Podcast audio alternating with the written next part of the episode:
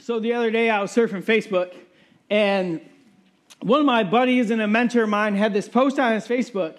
And what it said was this he reminded me of a simple and unfortunate reality. Since this past Tuesday, each and every day is getting shorter and shorter. And what that means is this it means that um, the Christmas season is very quickly approaching. and that means that if you haven't started your snowblower and checked all the fuel and oil, made sure you have the, the tires inflated and everything, now's the time to do it before that snow hits and uh, get, getting ready, right? I don't know about you, but I was just literally out in my garage and I saw my snowblower sitting there and I about cried because um, I hate that white stuff. But then I started to think about that, and it's it's also the reality of as Christmas approaches and all that stuff. Uh, some of the great Christmas movies. One of them that Court and I love to watch is National Lampoon's Christmas Vacation. Anybody? Right? Come on. And so many of us probably know Clark. He's a good friend of mine. Um, he doesn't know it, but I do. And Clark and I, we're, we're good buddies because Clark has this mentality that he wants to have the best Christmas uh, lights on the block, right? I mean, he spends hour after hour, day after day, slaving over putting these lights all over his house. And we're talking like he takes this very seriously. Like, extension cord plugged into extension cord, plugged into surge protector, plugged into a bigger surge protector, plugged into more extension cords. I mean, his whole entire roof is filled, his whole entire yard is filled, everything is covered in lights. And then there's that moment, if you watch the show, where he's doing his little song and then he plugs them in and nothing happens. I've also felt that. But unlike Clark, I don't go looking for a solution. I'm just like, great, I'm out, right? I give up. But Clark is, is so determined, he starts to troubleshoot everything. He's going to find the problem. And even when that initial moment of feeling so disappointed and upset and frustrated, even, he desires to have so much applause from everybody around him for having the biggest, brightest house on the block. See, Clark was chasing after having the best of the best. He wanted the best of the best displays. He wanted to chase after climbing the ladder of life to be at the top of the block.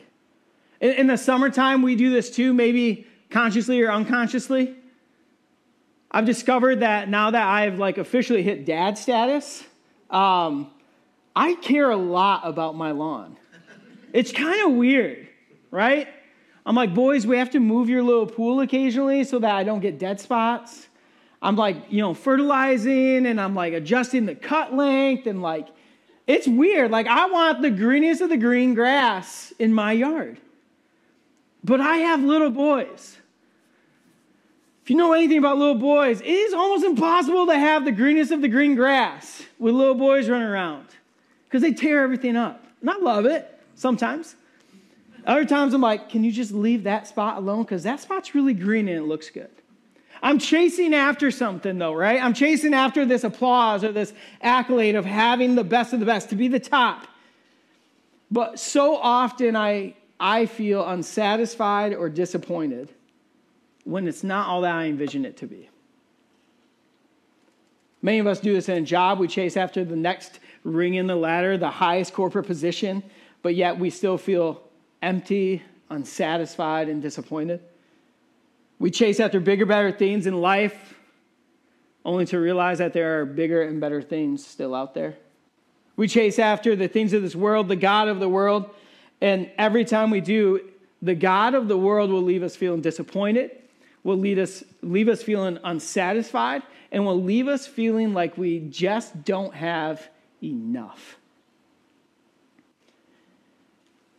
Here's the good news, though. The good news this is that we've been given a gift through Christ that we don't have to chase after the God of this world. We don't have to chase after being the bigger, the better, the best. Rather, if we chase after God, and his kingdom and his presence, everything else will fall into place. Today, we're going to talk about the discipline of simplicity. Simplicity. And when we understand that this discipline of simplicity singularly is focusing on Jesus Christ and his kingdom, it will lead us to an uncluttered but fully satisfied life. Hear me out on this. when I say the word simplicity, many of us probably start to think, and maybe you are sitting there right now, okay, Kyle's gonna literally tell me, sell everything and give to the poor and have nothing. I'm not gonna say that. I'm not even gonna say you should not have things in life. I don't think that's what the discipline of simplicity, simplicity is actually after. I don't think simplicity is not having nothing or even having less totally. I think that's a lie that we buy into to keep us into this treadmill of life of, well, that's why I need more, that's why I need more. I think this discipline starts with internally understanding that there's a transformation that has to happen in our own hearts and spirits so that it can externally manifest itself in how we live, operate, and ultimately worship. See, simplicity focuses everything in our life on God's kingdom, not ours. I think that's what simplicity is really about. Focusing everything in our life on God's kingdom and not my own. Not my own. A lot of times I've, I've said it in this way of so often we focus on building our castle rather than God's kingdom. That's what our world wants us to do. Build your castle. Build the bigger, the better, the, the brightest house on the block. It's your castle. Make sure everybody sees you and applauds you. But, but simplicity is not about building a bigger castle, it's about building the kingdom. And that might mean not focusing on your castle. Another way to put it is this is simplicity says, the discipline of simplicity says, use your things to help build the kingdom while you love God. But our world will say, use God to build your kingdom while you love your things. There's a big difference in those two. And I think we fall into the trap sometimes. The simplest way I want to put it is this is simplicity is about focus, not about things. Simplicity in our lives is about focus, not about things. See, Jesus actually talked about simplicity. And when he talked about simplicity, it was often challenging the cultural idol of mammon or wealth. So when he talked about it, it was, it was ultimately, oftentimes, talking about how we interact with the cultural idol about wealth, or the word that they use is mammon. Paul would talk about it as well in many of his New Testament writings. But Jesus nor Paul ever endorsed a total asceticism or, or fully empty of material possessions, but rather what they endorsed was simplicity, a full contentment and enjoyment of what you have. And so in Matthew 6, that's where we're going to be. If you open up your Bibles, Matthew 6, we're going to uh, kind of hang out here for a little bit, uh, verses 19 through 21. And this is what it says Matthew 6, 19 through 21. Don't store up treasures here on earth where moths eat them and rust destroys them, and where thieves break in and steal. Store your treasures in heaven where moths and rust cannot destroy, where thieves do not break in and steal. Wherever your treasure is, there the desires of your heart will also be. The Greek literal trans- translation here of do not treasure for yourself treasures on earth. That's it's literally saying do not treasure for yourself anything here on this earth. Do not hold on to this earthly treasure. And it's not saying that earthly things are bad, but they just have no ultimate eternal value. As I was sitting in teaching team, uh, one of the pastors brought up, he said, how often do you see a hearse followed by a moving truck? It's not often. You can't take it with you. We can't take all the treasures that we store up with us when we die. There's no ultimate value in. And so essentially, it's what we pursue our treasure is where our hearts and spirits are chasing. It's our focus. See, there's this study that just came out, and I found this very intriguing. There's a recent study that came out, and, and they surveyed um, Michiganders, and, and the study shows this is that Michiganders say they need to make roughly $95,000 a year to be happy and maintain an emotional well being. I don't know what Michiganders they surveyed. Not me either. There's this, but but let's just take a moment back before we critique that study even and think about the, that number for a minute. What we're saying is if we make this, I will ultimately be happy. But anything below that will not satisfy me. I'll be chasing after thing after thing after thing. I'll be chasing after treasure after treasure. But then what happens if you make that? Does it just disappear? I don't believe so. I don't believe so. I don't believe that chasing after treasure and money or mammon, I don't think we will ever feel satisfied in having more money. I don't think we will ever feel satisfied in having all the material things. And I want to be very, very clear here. Again, I don't think it's material things that Christ is after in this text.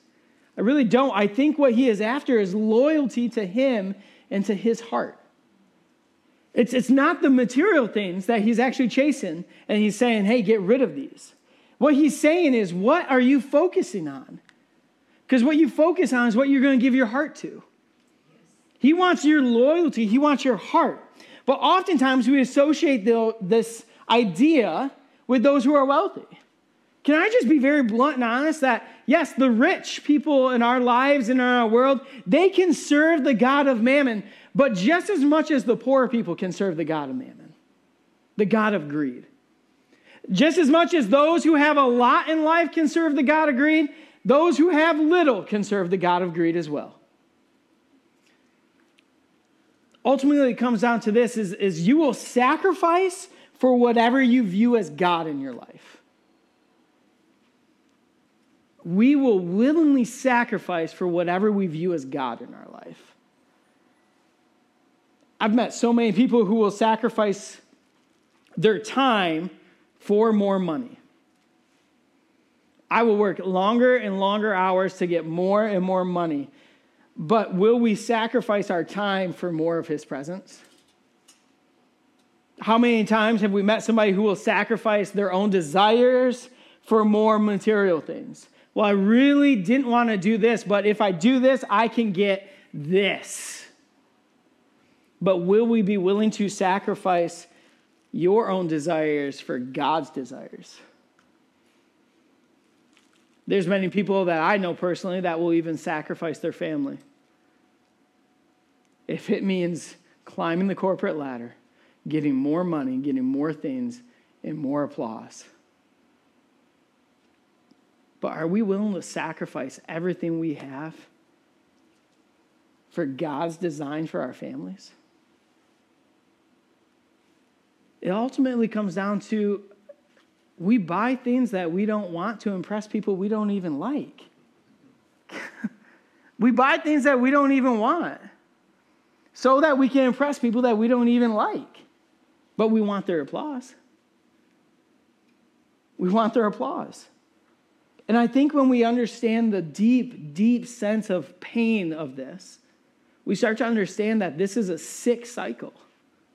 And until we awaken to the fact that conforming to a sick society is sick, we will forever be caught up in it. Until we see how unbalanced our culture has become, with seeking after greed, after greed, after greed, we will not be able to deal with the mammon spirit, the greed spirit within ourselves if we, if we truly desire Christian simplicity. Again, simplicity is not about the things. Simplicity is about the focus in our lives, it's not about the things. Jesus goes on after these verses, in, in the next few verses here, verses 22 through 24. And he says this Your eye is a lamp that provides light for your body. So when your eye is good, your whole body is filled with light. But when your eye is bad, your whole body is filled with darkness. And if the light you think you have is actually darkness, how deep that darkness is. No one can serve two masters, for you will love one and hate the other. You will, you will be devoted to one, despise the other. You cannot serve both God and money. Without the reality of walking in simplicity, we can easily start to drift into serving the God of money. We can easily start to drift into, into chasing after things that don't really matter in our lives. See, when Jesus says that your eye is like a lamp to your body, it's, it's this figure of speech where he's talking about your eye and what you allow to be seen, what you are focusing on, ultimately guides where your heart and your spirit goes. And so, as he is talking about what are you looking at, what are you chasing, what are you seeking in life, it's this it's this idea of where you are pursuing and chasing. Is it the God of, of the Lord of Lords, Jesus, or is it the God of wealth and money and mammon? Because if we focus on the things of the world, the status, the applause, the accolades, the money, they will be our masters. That's what we will serve. So, what's our focus on in life? What's our focus? Because simplicity is seeking first the kingdom of God.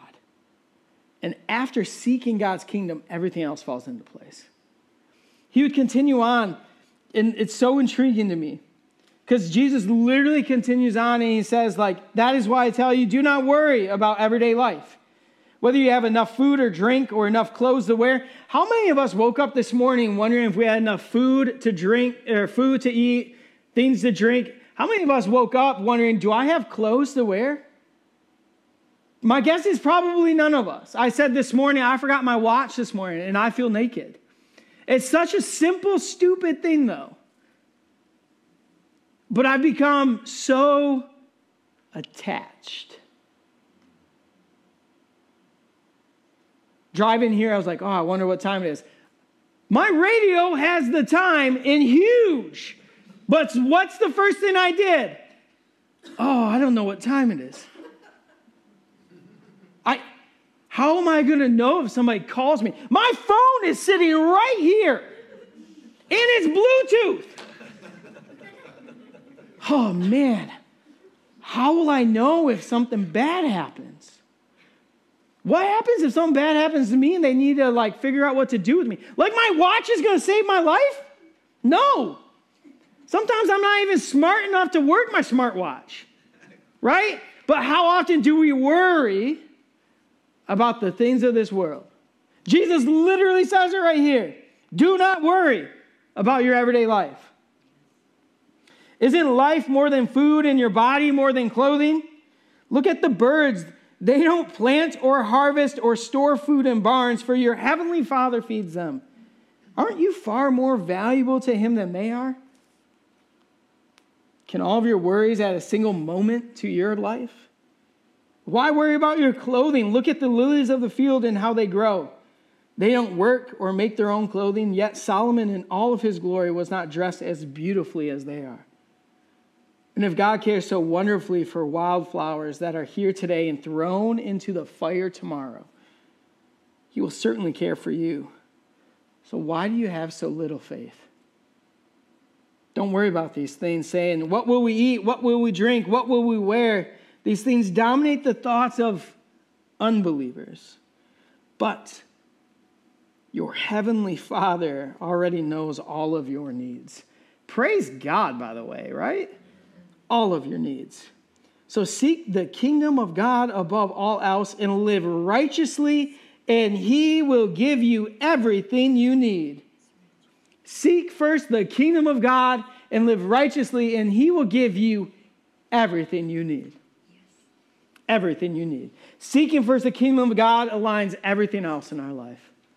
If we seek first the God of this world, everything else will be out of whack. But when we come to God and we seek his kingdom first, everything else will fall into place according to his plans, his design, and his will. And every time when we seek all, all of God's kingdom, we are not seeking our own kingdom. And we can then rest in the divine provision, the divine treasure, and promises of God. Because we will see everything else in our lives not just fall into place, but fall into the right categories of priority and emphasis of what they should have in our life.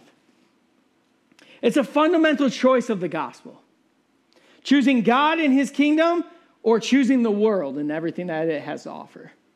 What are we going to choose? What are we going to choose? Because when we repent of our ways and we seek his ways, we choose daily to live seeking the kingdom of God rather than the kingdom of the world. It's a fundamental choice of the gospel.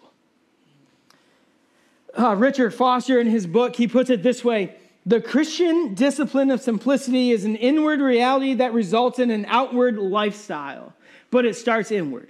Inward reality that results in an outward lifestyle. Both the inward and the outward aspects of simplicity are essential, but we deceive ourselves if we believe we can possess the inward reality without it having profound effect of our external reality as well and how we live.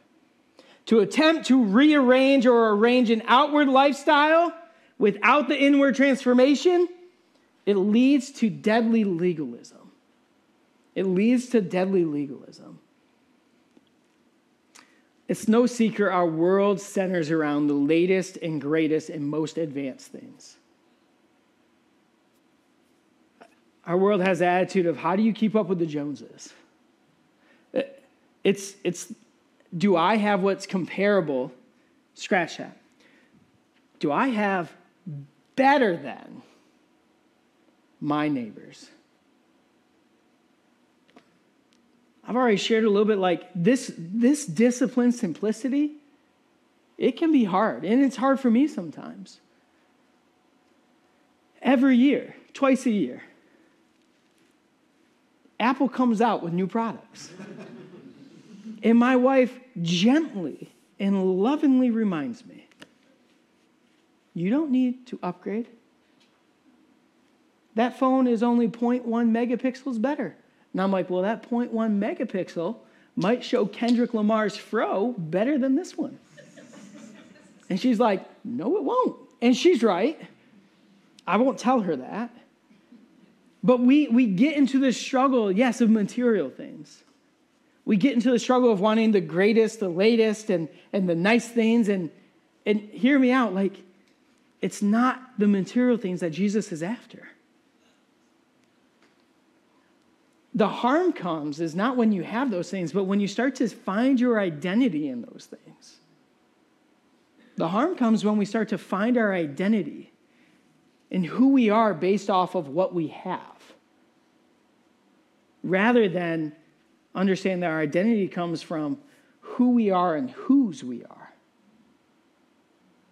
This has no emphasis on my identity.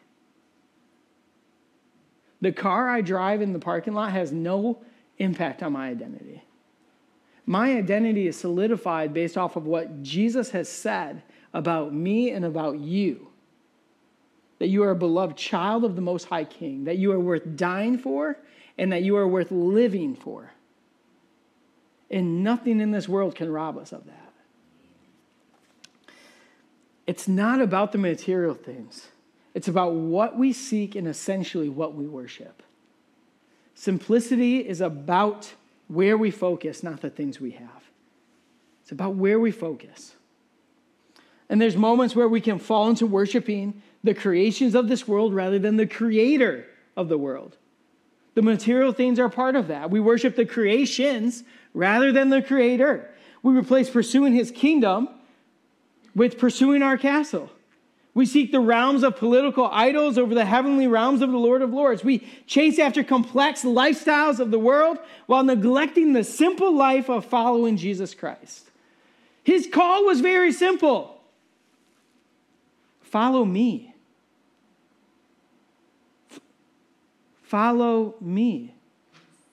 He didn't say become the CEO of a Fortune 500 company and then change the world. He said two words follow me. But we make it so complicated. All he says is do as I did, live as I lived, and follow me. Everything that we have comes from him. One of my, uh, the same guy actually who's shared the depressing news, uh, my mentor, he's one of those dudes that wears shorts like year round. I want to be like him one day. Um, but I also hope it's 80 degrees every day when I wear shorts year round. So, uh, but he owns this company, and every year, I remember watching him post something on Facebook, even when I was just in high school and, and, and just starting to get to know him. He was one of my adult leaders. I have complete respect and love for this mentor of mine. And he owns his own business. And here's what I remember in those years in high school, he would teach in our high school ministry, and he would teach about money and about the God of mammon, the idol of wealth. And here's what's intriguing to me is every year he has a practice of remembering God's faithfulness in provision for the year. Every year. He owns his business, and at the beginning of one, uh, sorry, the beginning of every year, it's the same post every year. And I look for it every year. January 1, it's just a picture, and it's all zeros on his spreadsheet. All zeros. He starts the new year with a zero. Because whatever God decides to provide for that year, all the glory will go to him. However, thriving it may be, all the glory comes to God. However, faithful God is in that moment over these, those next 364 days, all of the glory goes to God. Whatever and however God provides, it's all on Him. There's nothing my mentor can do that will bring more blessings to his life rather than chasing passionately after God. It's a simple remembering, honoring, and thinking of God and, and thanking Him for His work. And I remember sitting there and learning about it, and now being an adult, asking myself, like, I don't own my own business. So, how does that look for me? So, what does it look like for me? So, each year I'm, I'm trying to start I started a few years ago, but I'm trying to start the year just thanking God for his provision. Thanking God for his provision. Seeking what I need to get rid of in my life that is keeping me from walking closely with him. And then even asking God, maybe how do I have a negative attitude of his provision in my life? God, you could have provided more here, but you didn't negative attitude.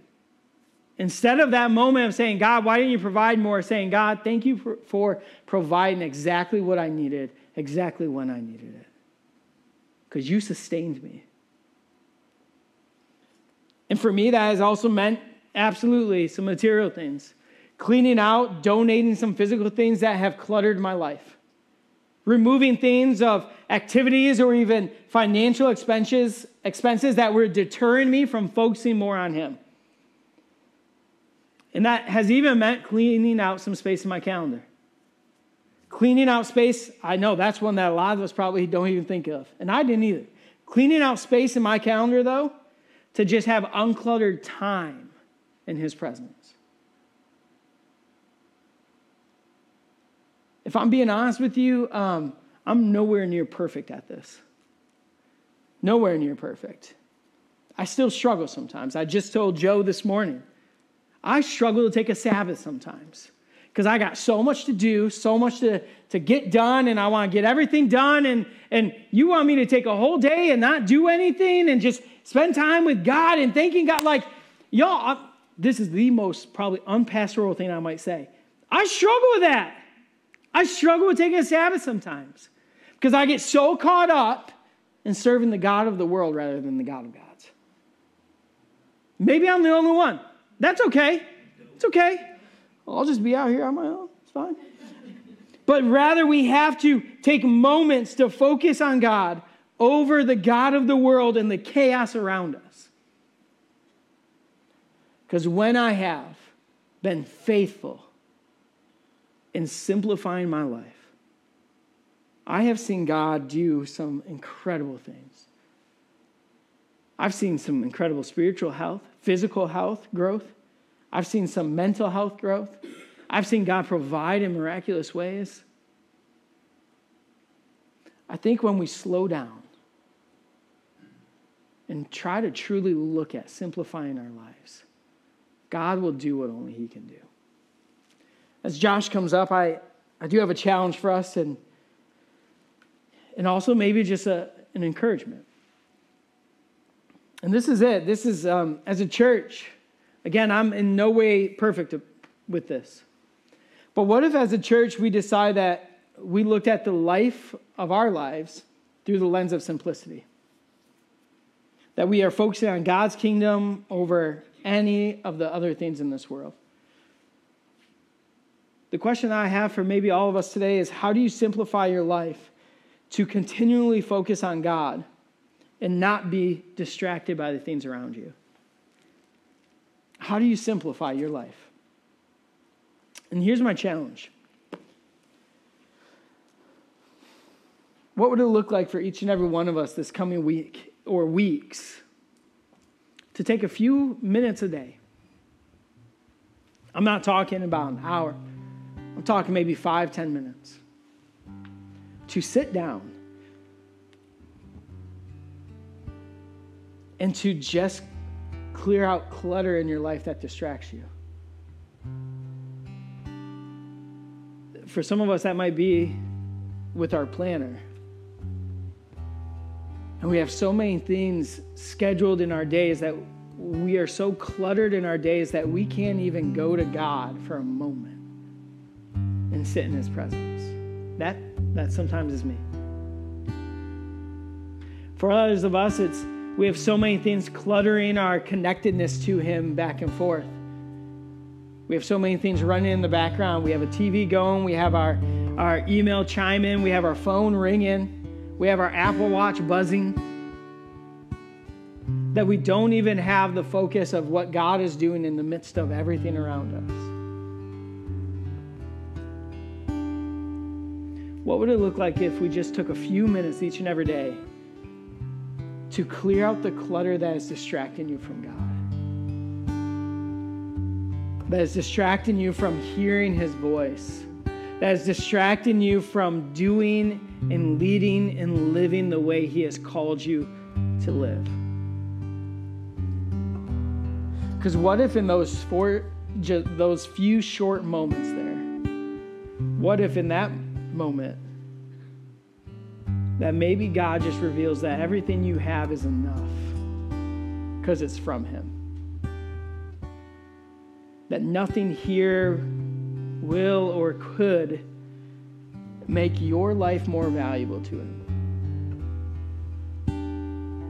It doesn't matter how high you can climb on the corporate ladder, He's not going to applaud you more than if you loved and lived as He's called you to. Simplicity isn't about the things, it's always been about the focus. So, where are we focusing? Where are we focusing? 10 minutes for the next seven days. Those 10 minutes could lead you to a totally different place with God spiritually if you would just let it.